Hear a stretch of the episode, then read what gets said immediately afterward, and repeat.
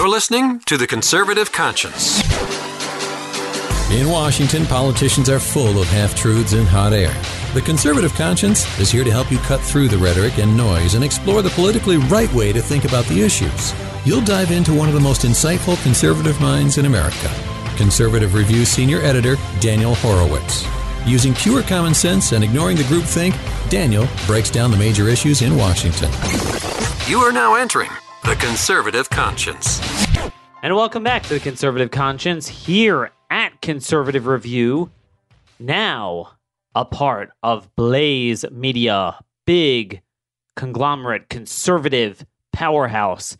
And yes, Conservative Review is still around. We are not changing names. If you haven't heard our announcement and heard my take on it, I'll listen to the first 20 minutes of yesterday's show. That is episode 314. Today is episode 315. But it's great to be back in the house today. And it's the same house. Mi casa su casa. Nothing has changed. As you could see, we are still the same powerhouse as um, we always were, with just more resources, more audiences. And, you know, I welcome those of you who always followed the Blaze but never went to Conservative Review or CRTV. And we're all one happy family. And by the way, I'm really proud of the fact that under our merged Twitter handle of Blaze Media yesterday, we put out John Miller's terrific video uh, opposing jailbreak. You know, even though Glenn Beck was bought onto it. So you see that certainly we have not changed. This is coming from a position of strength. And if there was ever a time where you needed an independent powerhouse conservative network, it is now. Because I'm running out of adjectives to describe what this party and movement is doing on budget, on Planned Parenthood, on healthcare, on immigration, on the courts, on criminal justice. And their focus, their lack of focus, their hypocritical priorities is unbelievable. Yet everyone is scared, either too scared to call it out, doesn't believe enough in anything the way the left believes in things to really focus on it, or is just straight up distracted, doped up on this political morphine. We definitely do have a crisis of intellect, a crisis of morality, whereas the left believes they speak to the morality of their immorality. No one is speaking to the morality of our views and the immorality of their views like we do here and will continue to do here at the conservative conscience on the Blaze Media. But anyway, I always use the word perfidy. You got treachery, duplicity, deceit, disloyalty, infidelity, faithlessness, betrayal, treason, double dealing, breach of trust, whatever other synonyms you could find.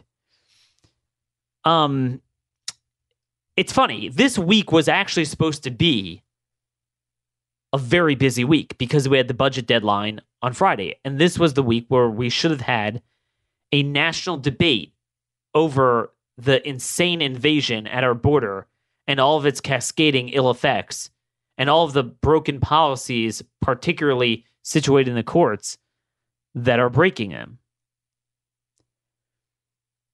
But it wasn't to be. It wasn't to be. I have an article out explaining what these guys are doing. And it is the perfect arrangement, as they always do every year around Christmas time, to give the Democrats one big gift, a parting gift, while sticking their most loyal voters with a lump of coal. So, what they're doing is they're extending the continuing resolution until December 21st. Now, as you all know, what's going to happen is no one's going to have, have an appetite to start a fight then, as opposed to now we have a little bit more of a buffer before Christmas break. And that will be the easy time to just get Trump to cave for the eighth time or so. And that will be it of the trifecta control. And beginning in January, Nancy Pelosi will take over the House and not a single aspect of this border invasion will be dealt with. To truly appreciate the perfidy of this budget, of what they're doing, you have to first understand that these people are using President Bush's death as a way of distracting and saying, look, well, we got to have a funeral. We can't have a budget fight that risks the government shutdown. Yeah, let's punt this. Let me ask you a question. If Democrats had control of all three branches, but only for another couple weeks, and you know they just had lost the election and lost control of the House, and they had a major pressing priority where the news cycle spoke to that priority, and you know, for example, let's say the opposite on the border. To them, the crisis is not letting in enough of them. Do you think for a minute, if a president, American president, died, they would allow that to get in their way? You know what they would do? They would use that president's death and his legacy to say this bill is a memorial to him. This is why we need to pass the bill. Because they're shameless, they're indefatigable, they're persistent, they never give up. That's the difference between a party that believes in something, which is backed by a movement that believes in something, versus a party that doesn't believe in anything and a movement that's that's that's phony. I mean, think back to that lame duck session in December of 2010 after they had gotten crushed, lost 63 seats in the House, and they were losing their final months of trifecta control. They repealed Don't Ask, Don't Tell. They passed the DREAM Act. Now it didn't wind up passing the Senate. Um, they had the New START Treaty, whole bunch of other garbage. All their spending priorities were codified. I mean, I remember that it was like a gut punch in the stomach. It took all the momentum out of that Tea Party wave election. Here, Republicans do the opposite. But it gets even worse than that if you understand the profundity of the perfidy, profundity of the perfidy. It's truly, truly a sight to behold. So in this bill, one of the things now now this this bill is just again, it doesn't have new priorities like an omnibus does. It just has things on autopilot. But you know what's funny? It's not perfectly so-called clean. They attach two things onto it. They attach um what do you call that thing? They attach the flood insurance program extension and they attach the Violence Against Women Act extension, which is being kicked around with the continuation of um, of funding for government. So it was slated to expire December seventh, along with government funding, and uh, here we are. Now they're going to extend it along with the duration of this bill. So we can't go for one day without the crony market distorting flood insurance program that boxes out private so- sector solutions, is broken like anything, and incentivizes risk taking beyond what's actuarially sound with uh, creating houses, building houses in flood zones. Everyone recognizes that. And yet that that's an emergency. We can't go for even a week of a lapse of that program. We can't go for a week of a lapse in the violence against women program, but we can go indefinitely with a lapse in a border where we literally have several thousand people likely streaming over every day criminals, gang members, drug runners, at best case scenario, impoverished and strains on our hospitals, our education system, our culture, public services, and then obviously the, the threat of, of tuberculosis and other diseases. No, that's not. I mean, I mean the the stuff that it's doing to our our communities at the border. I just spoke with the Yuma County Sheriff today. He was just telling me all, all the stuff he's dealing with. It is astounding. That is the government shutdown, folks. Our government is shut down because that's why we have a federal government. That's the number one job is to stop things like this. Not to get involved in flood insurance. It's not why we have a federal government more than a state government. And violence against Women's Act. You know what's funny about this? There's a funny side lesson aside from the main lesson here that you know Republicans you see what their priorities are as opposed you know in, in the budget, but there's a side lesson with everything we're talking about with jailbreaking, criminal justice reform, so called prison release reform. You know what's funny? We all we noted that this movement is not it's not consistent, even if they're wrong. It's that they'll join with anything the progressive political class says is cool to join with. Meaning, if you are totally against overcriminalization and federal government getting involved in too many things, you would start devolving a lot of statutes to states. You would start going after the overzealous prosecution of self defense, people who get in trouble for self defense are uh, military, you know, combat soldiers getting in trouble for killing the enemy. Those are stuff you deal with. And what's interesting about VAWA, so the Violence Against Women Act, perfect name. I mean, classic Orwellian thing. So, you know, anyone who opposes it, oh, you, you support violence against women. When really it's these bastards who are weak on crime that are anti women, the same people who are weak on crime, but they want Violence Against Women Act. So you understand that you know, Republicans embrace and obsess about this. They embrace this bill when really you understand the origin of it from the early 90s. The legacy was the smear on Clarence Thomas. That was the impetus for the Democrats pushing it when they controlled um, Congress. And now Republicans champion it. But anyway, in 2013, they massively expanded it. So, so I mean, to begin with, you know, all these programs of training law enforcement. There's no evidence that shows it helps or produces any benefits. It's a feel good, wasteful $1.6 billion program. It, it, it is the purview of state government. I mean, this is the thing the border is the purview of state government. Domestic violence is local law enforcement, and yet they get involved in it.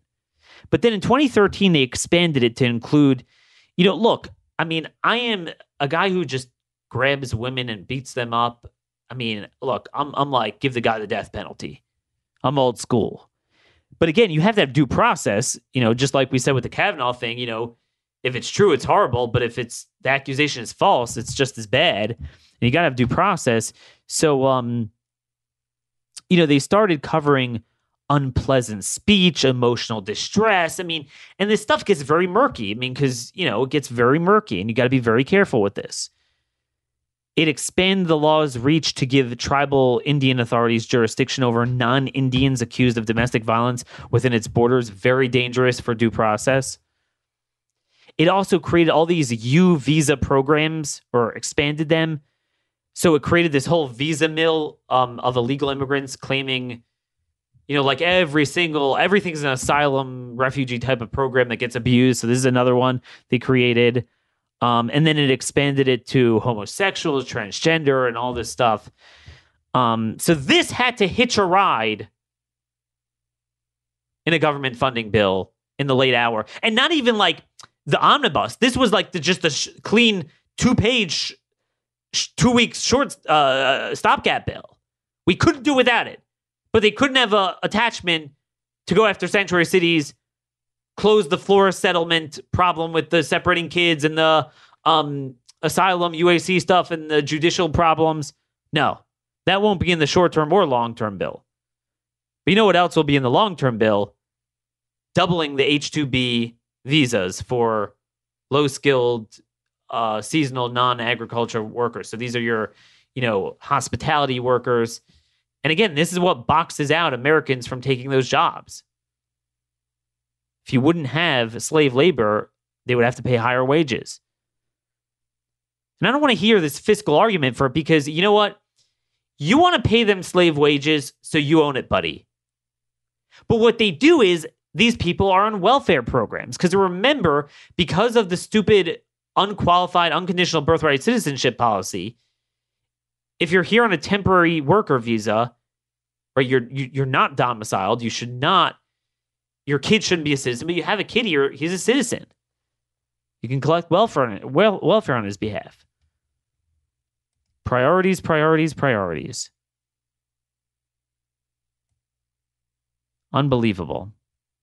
But anyway, I just wanted you guys to see that side note that they're sticking the Violence Against Women Act reauthorization in the bill, antithetical to the purview of, of a federal government but they won't stick in anything on the border. Nothing on the border. Now, you want to talk about more perfidy. Let me read to you an article from the Washington Examiner. Grassley pushes GOP to vote on criminal justice reform.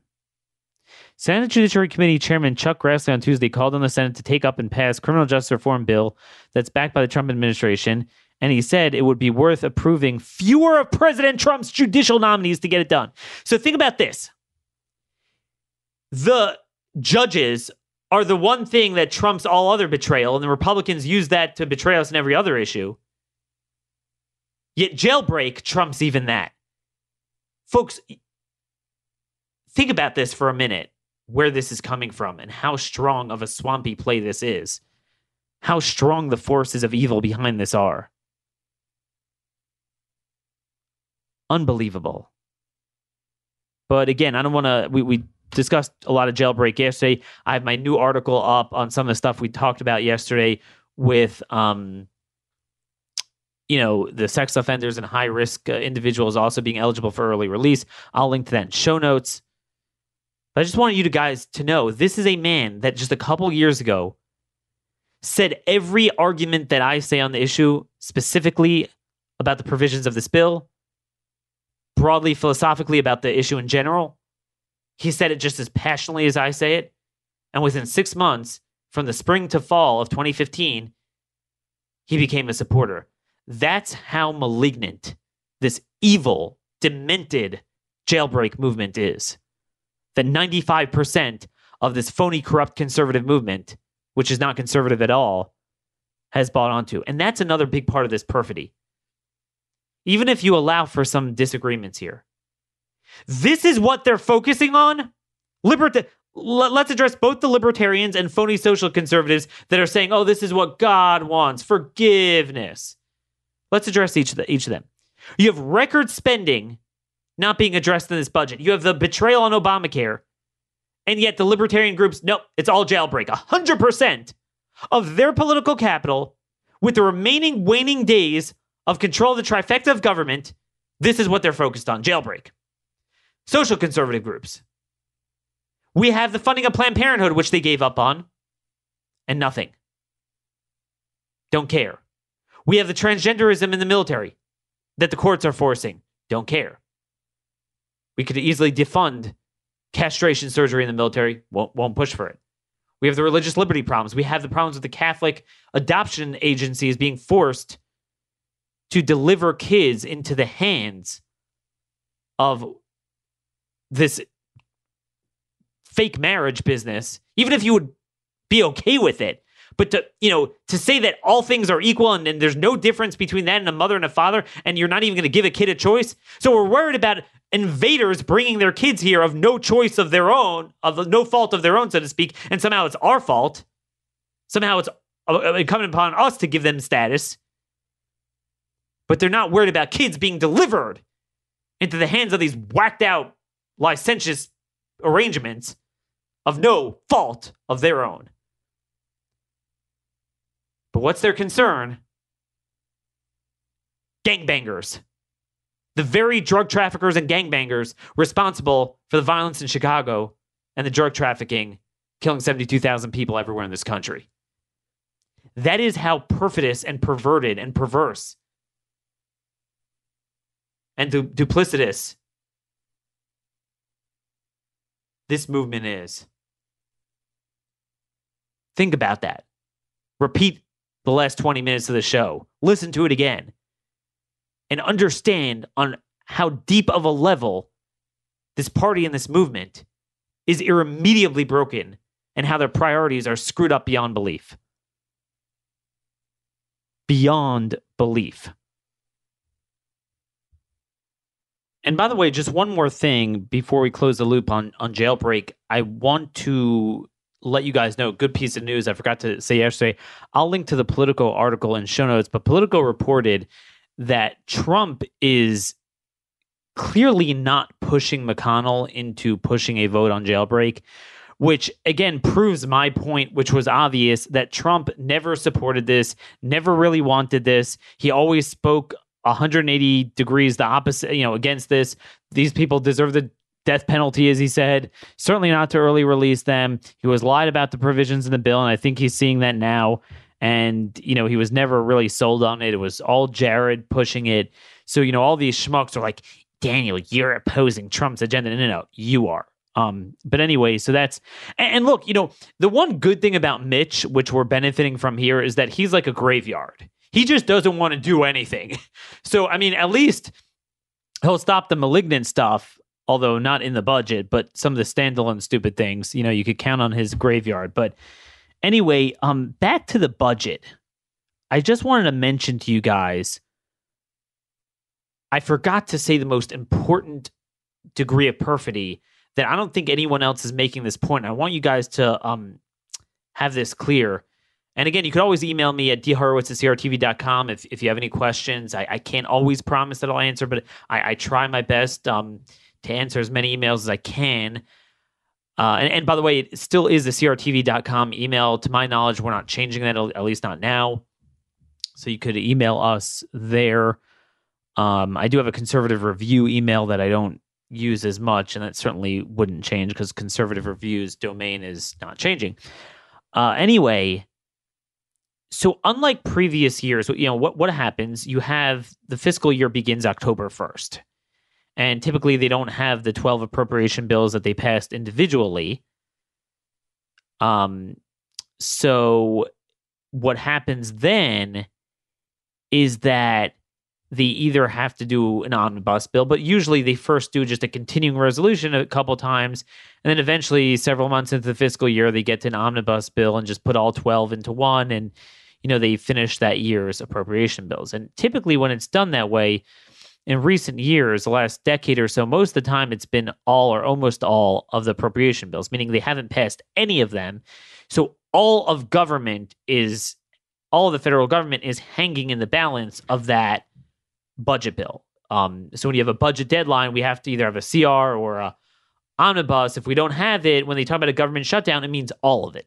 Now, again, to be clear, all of it means non-essential personnel, which is 17% of the bureaucracy. All the mandatory programs continue. All of the, um, you know, obviously any security related thing continues. Now they won't get paid, but everyone knows they always do get paid back whenever the government shutdown ends. There really is no collateral damage. It's a lie. The only ones you could say that are hurt are some of the private contractors that might not get back pay. Um, but still, and especially the ones that aren't even furloughed. So that's the worst. The ones that have to work but aren't, you know. But but again, you you, get the point. You know the shtick of a government shutdown. What's different here is that they actually did pass five of the bills. Now they weren't some of them were bundled.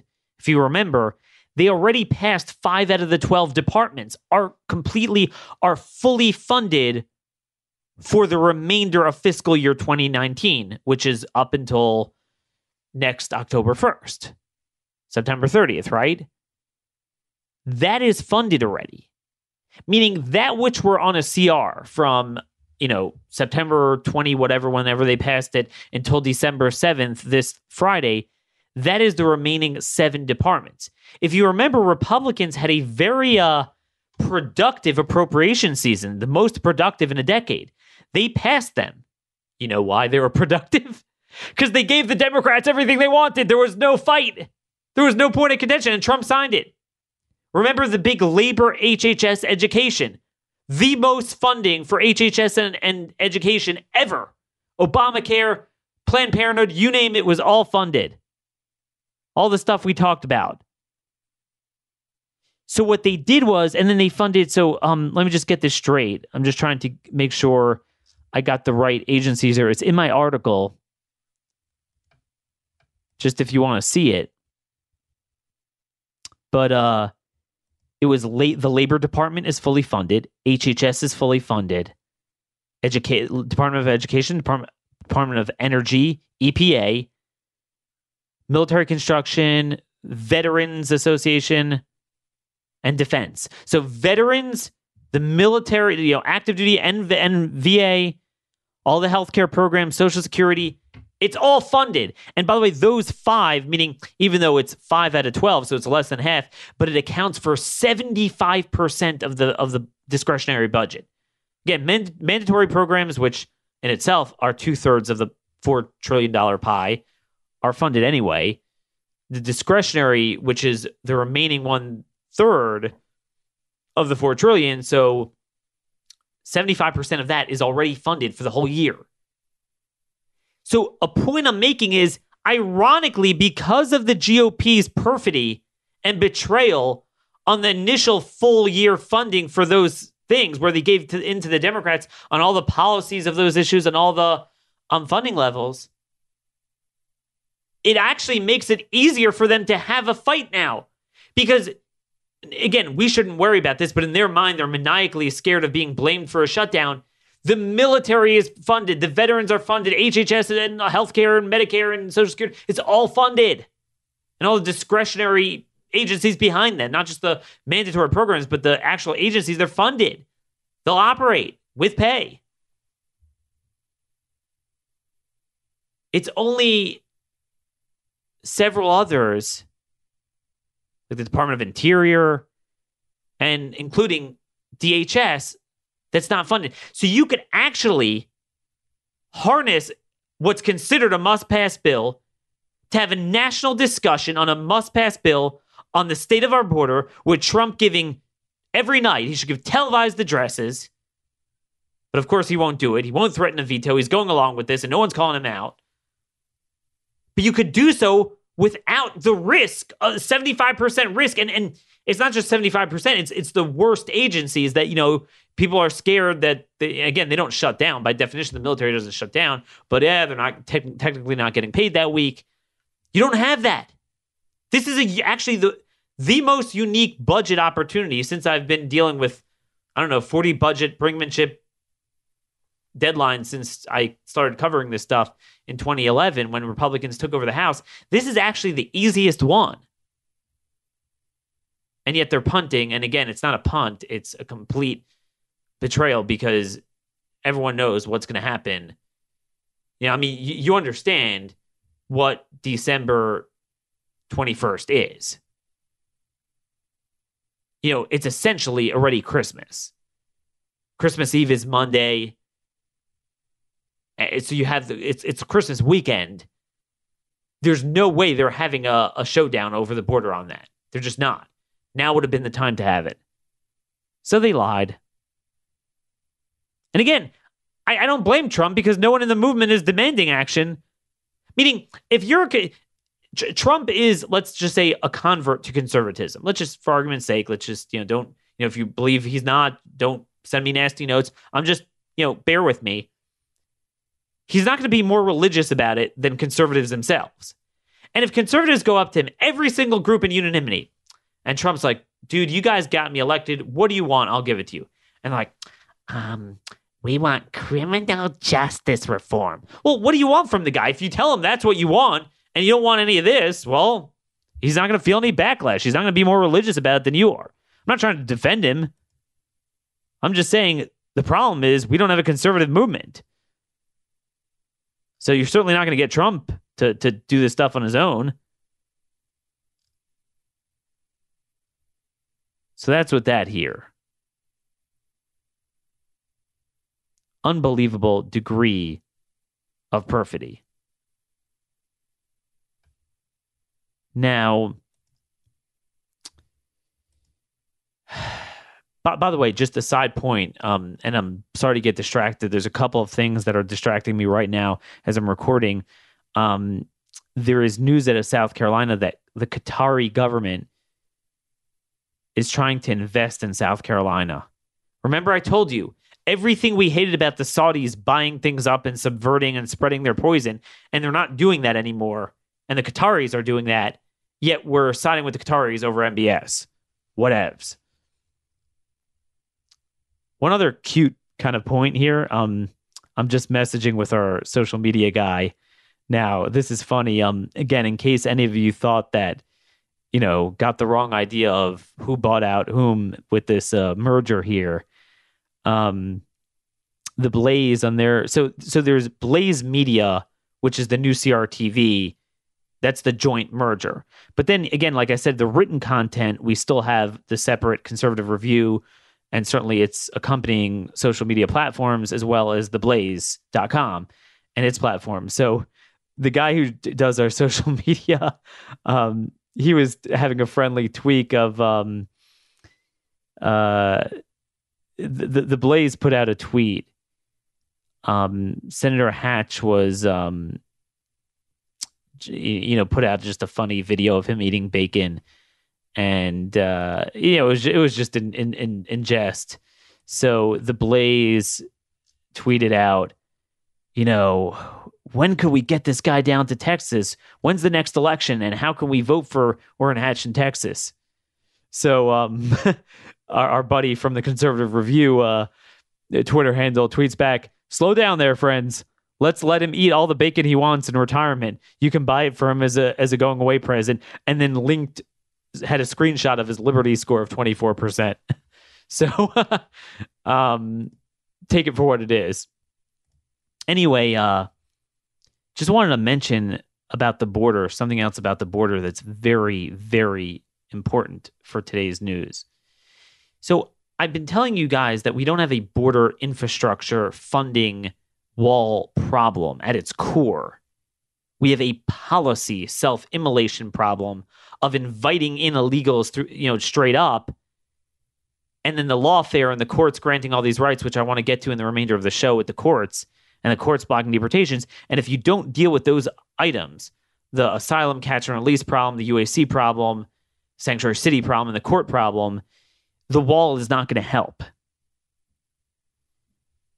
I want to read to you a Washington Examiner article linked to Three Guatemalans trying to enter Arizona legally through Mexico on Monday dropped three young children from the top of the 18 foot wall down to family members on the U.S. side. The border agency said a security camera operator, operator watching footage from Border Patrol's Yuma sector saw the group of people and, sus- and a suspected smuggler at the wall near San Luis port of entry. This is what the folks. This is what the Arizona sheriffs were telling me. The drug cartels are driving them there and dropping them over. So a border wall it will slow them down, but again, they want to get caught. See, when we used to prosecute them for doing this and certainly wouldn't let them in, well, you don't want to get caught. So a border wall is going to help. But if you don't care about getting caught and you want to get caught because you surrender yourself and you have catch and release, well, then it's not going to help. And in fact, the cartels have created a business model around the Ninth Circuit, around what we do. They charge half the freight for uh, when you have kids because they know if you come with kids, they don't have to successfully get you in undetected. They could just blatantly drop you over the border and you get caught and it's fine. And they did their job for you. You should see um my buddy um uh, Leon Wilmot, Yuma County Sheriff. He was just just really pained today when he was telling me how our politicians just don't care. Forget about what it does to Americans. We know they don't care, but the stuff he sees done to these kids the empowerment of the drug cartels, the rapes that he sees because of the very people. And by the way, these same organizations that are talking about all oh, forgiveness and repentance and second chances and social conservative Christian values with jailbreak and prison release, they're the same people that are stupid Stupidity is a dangerous commodity that don't know the facts on the ground with jailbreak. They don't know the facts on the ground with the border, and they're emoting about, oh, we need to stop separating families. God doesn't want ignorance. Anyway, this stuff is happening all the time. It was just interesting that um, the sheriffs there warned me about this, and now you see this being reported in the press. So there's that issue. The remainder of the program, I want to discuss the courts and immigration. The insanity we are seeing coming out of the courts, it like every day, it's a new thing. Every day, it's a new thing. From Politico Federal Appeals Court rules against another immigration crackdown attempt. So this is the Ninth Circuit. And by the way, before we just get to this, the Ninth Circuit today upheld or at least declined to have an emergency motion to overturn the injunction of the lower court on the asylum policies. which we knew would happen. And again, we shouldn't care because we shouldn't be groveling them because we should be doing what we want and following the law and the Constitution, not the civil disobedience of these judges. By the way, there was a judge in Massachusetts being investigated by ICE now that she might have literally been a, abetted a fugitive and allowed an illegal criminal alien, dangerous criminal alien, to escape the back door of the um, facility. But anyway, so the same day that they said an illegal could just demand to come through in between our points of entry, there's a right to immigrate. A federal appeals court has struck down a portion of federal law that makes it a crime to encourage foreigners to enter or reside in the United States illegally. The Ninth Circuit Court of Appeals panel ruled that the provision violates the First Amendment by covering speech that is constitutionally pr- protected. Judge A. Wallace Tashima, I believe that's a Clinton appointee, said the statute appeared to apply to statements amounting to pure advocacy on a hotly debated issue in our society. Criminalizing expression like this threatens almost anyone willing to weigh in on the debate, Tashima wrote in a 42 page opinion issued Tuesday. I did not read the opinion yet, but um, Federal prosecutors said the law, which predates the Trump administration, should only be read to apply to individuals who provide substantial assistance to illegal aliens, but the judge called that reading strained and unpersuasive. Although the encourage or induce prong may capture some conduct, there is no way to get around the fact that the terms also plainly refer to First Amendment pr- protected expression. The decision came in an appeal brought by former California immigration consultant Evelyn Sineneng Smith, who was sentenced in 2015 to 18 months in prison after a jury convicted her on tax and mail fraud charges, as well as a violation of the law about encouraging foreigners to reside illegally in the U.S. Prosecutors painted her immigration practice as a scam and said she induced Im- immigrants to apply for programs that had ended or benefits for which they were clearly ineligible. See, that is not see here, here's the problem. Uh, bunch, a bunch of things here to learn. First of all again a court even if they are supreme and even if you believe in judicial supremacy and even if you don't believe in the plenary power doctrine of immigration a court could only rule on a specific case. A court can't say an entire law is unconstitutional. Now they could say that but you can't apply like so let's say you believe that a law as written would rope in someone just merely saying um, I'm pro illegal immigrant. And we grab them and lock them up. Show me a case where we're doing that, and then you could grant that plaintiff relief. But you can't say because in your mind it's too broad and the law would cover things that are just merely speech. So therefore, you're going to apply it, say that the whole law is unconstitutional, and therefore a woman that uses has a business subverting our programs and, and enticing people to apply for them is unconstitutional. So that's number one. But more broadly here, there's two more important lessons to learn here. Second point is that, again, this is another example of judges are throwing out long-standing immigration statutes. They're not just saying, "Oh, Trump's policies are a problem." They're they're they're they're, they're ripping out immigration statutes, which are, you know, the, the most lawful things around. So again, this is not like every time a judge has a bad ruling, we don't need to quote fix the statute. We need to fix the judge by ignoring them or impeaching them or generally stripping them of a jurisdiction. Because it's not a policy issue. And number three on the First Amendment freedom of speech. So the very same circuit that believes you don't have a First Amendment right not to have your paycheck taken out from you to fund political activities. Right? Remember the Janus case, they were overturning the Ninth Circuit. The same people that believe I don't have a First Amendment right with my own property to not violate my conscience. The same people that who believe that government, well, I'll get to that later. It's a separate case. But these people are now saying that there's a First Amendment right to immigrate or First Amendment right to subvert our immigration laws and national sovereignty and encourage an invasion of this country.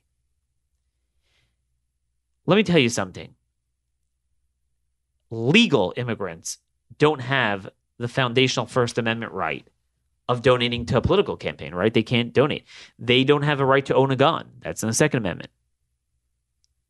Now, I know some of you are going to say, well, okay, technically they're probably applying this to Americans who are abetting illegals, not illegals um, themselves.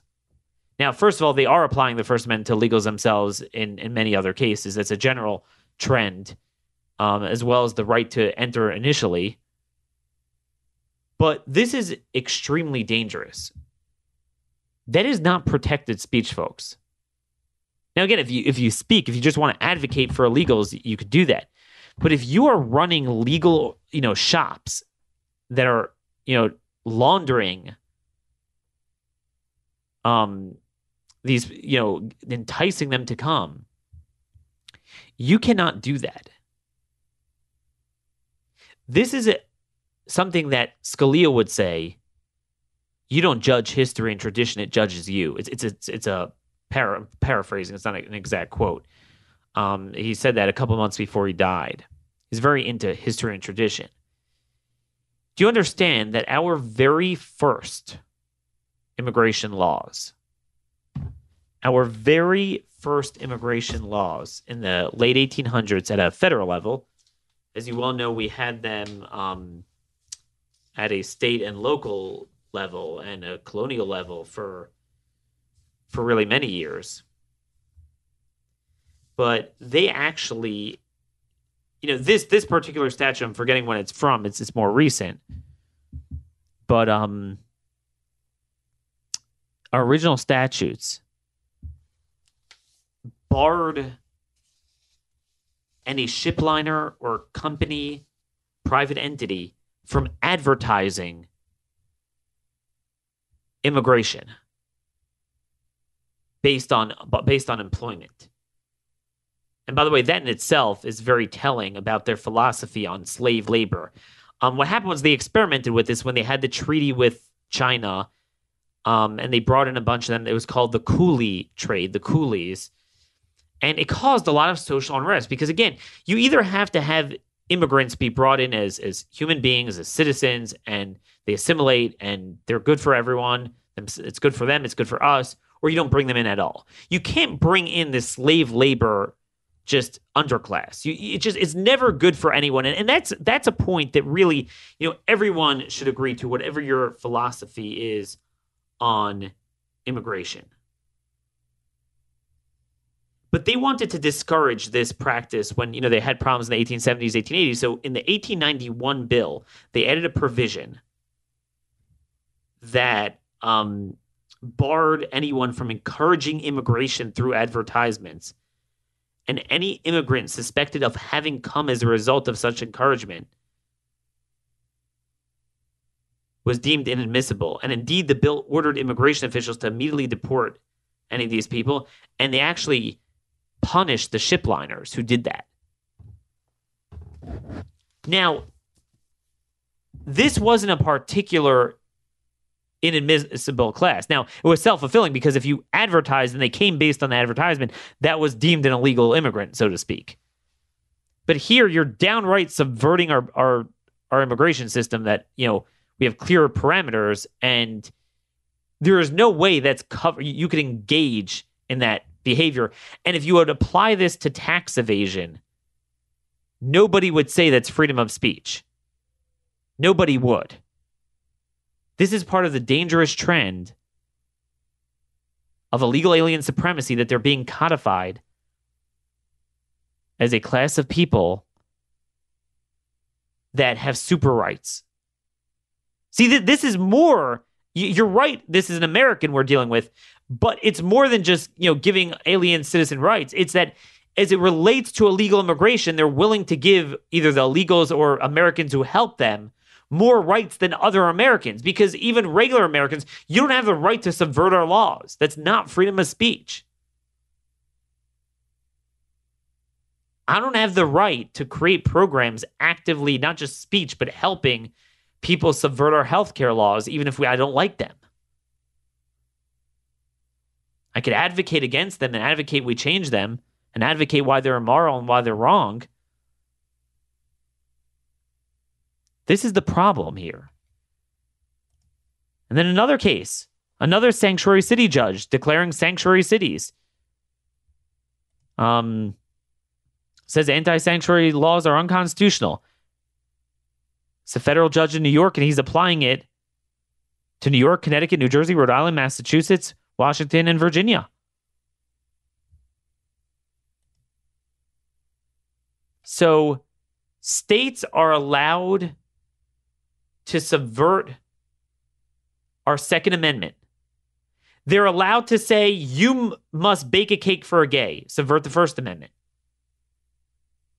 Not just for a gay, I mean for a gay wedding, for you know, to service not just the person, but the wedding. Yet, there's a right to immigrate. There's a right to sub- freedom of speech to have a business subverting our laws, and there's a right to states to have federal funds when they subvert the most solemn duty of the federal government. And that's the thing, the courts just say whatever they want. They just do whatever they want.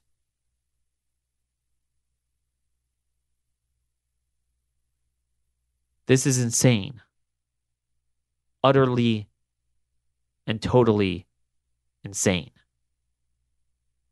Which brings me to the final point of this broadcast.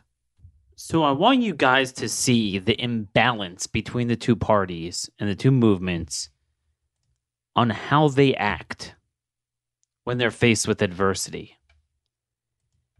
Very important case here. We mentioned the Second Amendment. This is from a website, bearingarms.com, and I'm only quoting from it. I don't know who it is, but I'm quoting from because they quote the Boston Globe, but the Boston Globe is behind a paywall. I, I just can't bring it up now. I have to track it down. But Massachusetts governor ignores court order to reinstate gun permits. So this is Charlie Baker. Now you might say he's a Republican, but he's not. He's literally a liberal Democrat. Um, just like we have Governor Larry Hogan in Maryland, you know, these much vaunted blue state Republican governors, there's nothing red about them. It's not, you know, a matter of being pragmatic. They're complete liberals in all every sense of the word.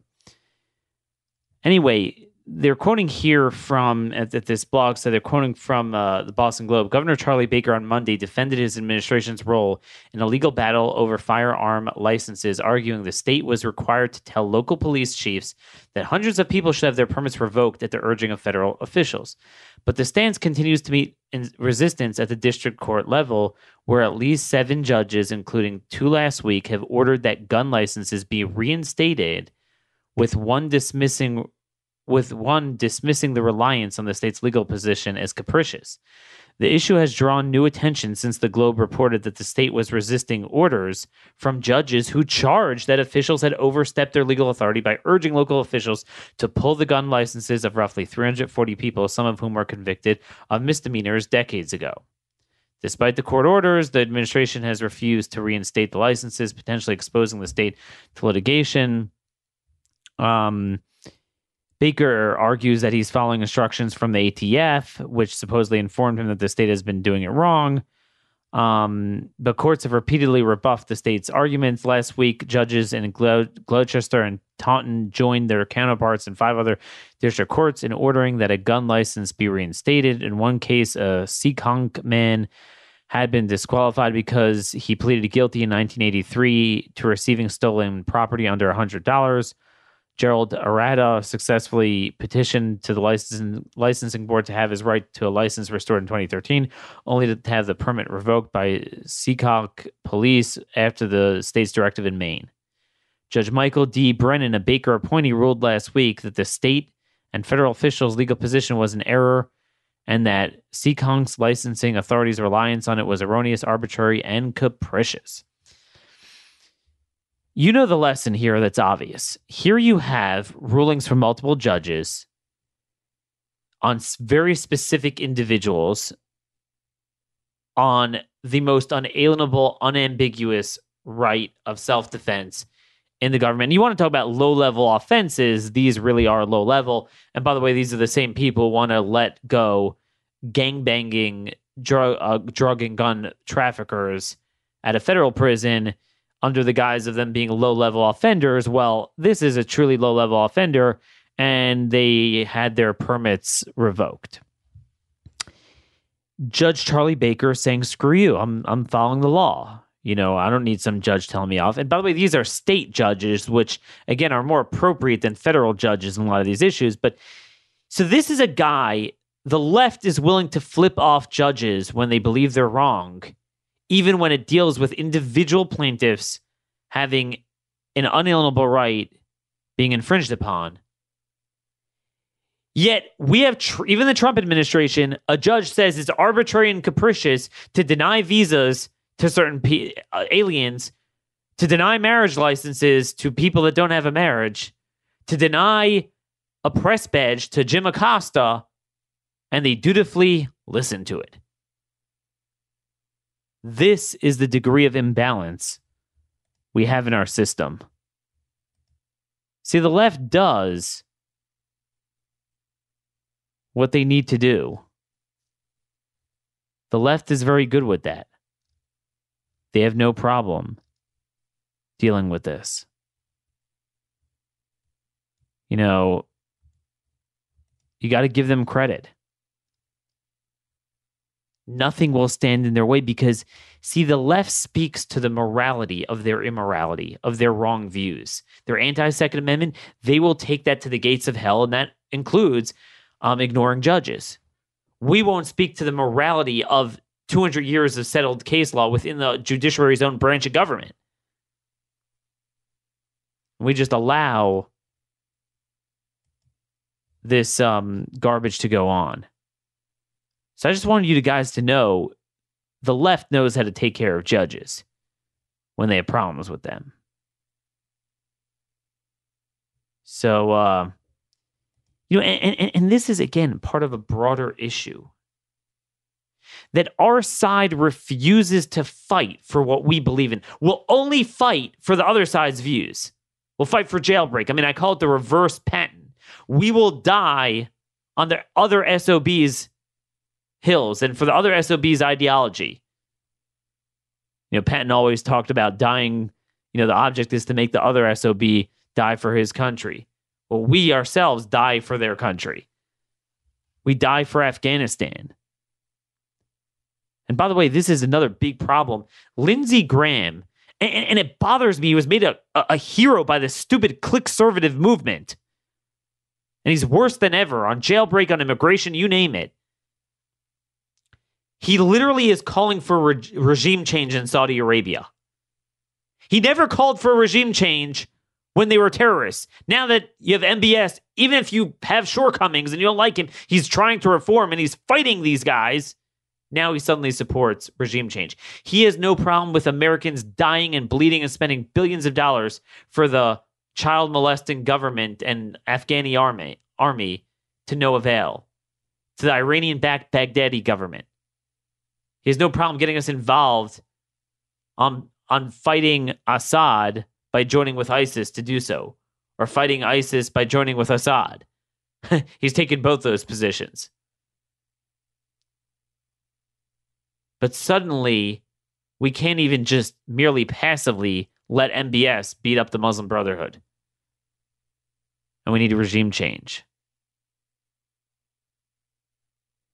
And again, what's bothering me about even Rand Paul and Mike Lee and I know they they believe their stuff in other theaters too, but somehow they're the most forceful when it comes to going after Saudi Arabia. I mean, really? I don't see Rand's forcefulness on Iran. Turkey, Qatar. But um, this this is the imbalance. The other side believes in their views, and they believe if if if their view is moral, that is what they're going to do, and they're not going to let a judge get in their way. We believe only the left's views are moral, and we'll fight for them and just convince ourselves that once in a while it overlaps with a conservative outcome in our view. there's a lot more garbage going on in our court system um, that's that's very very problematic. You know, speaking of Massachusetts, here's a Boston Herald story. Six members, this was from last week, six members of the ruthless MS 13 gang were indicted for racketeering in connection with the murder of a teen in Lynn, with the feds saying bail should be denied because they pose a serious threat to the public. Now, the funny thing is, I meant to use this case to talk about immigration and the judges and blocking deportation and subverting immigration law and the sovereignty problem. But again, I can't ignore the criminal justice angle here. Notice these are ruthless MS 13 people. They were indicted. It wasn't even, it's officially white collar. It wasn't even drug trafficking, racketeering, but in connection with the murder of a teen. This is how they get these guys in jail. They often don't land a murder conviction. So when you let these guys out, oh, oh why, why is this guy serving so long for RICO? This is the big lie. Anyway, the nature and circumstances of the charges are troubling and horrific, a federal criminal affidavit reads. That includes killing 17 year old Herson Rivas on August 2nd with a large knife, like they were chopping wood. One of the accused, according to the affidavit, stabbed the defenseless teen with such force his knife became warped during the attack. The teen's body was found in a wooded park in Lynn. He was murdered. The U.S. Attorney's Office in Boston said because the MS 13 gang members, many illegal immigrants, believed he was cooperating with law enforcement. One of the six accused, Henry Salvador Gutierrez, 19 of Somerville, dodged deportation a month before the murder. Salvador succeeded in convincing an immigration court that he was not in a gang, was not violent, and did not pose a threat to the public. This is the problem, folks. The immigration judges, whether in DOJ, a lot of them are former Soros immigration lawyers. Sheep in wolves, uh, uh, wolves in sheep, sheep's clothing, or whether they're Article Three courts. This is the problem. We have a court problem. We have a drug problem. We have an immigration problem. We have a criminal justice problem. We have a budget problem. And it all ties into the budget. As Madison said in the Federalist Papers, the House of Representatives and the has the power of the purse, and that was the last means of redressing our grievances. And now they're ending their eight year tenure of control by ignoring every one of our priorities and focusing on the left, the left wing priorities on every single issue. So we're gonna have a lot more on this. We're gonna get more into foreign policy as well. Like I said, Lindsey Graham's going nuts later this week. Got to run now. God bless y'all. Thanks for listening. Stay tuned for more exciting news here at Conservative Review and Blaze Media. This has been another episode of a Conservative Conscience.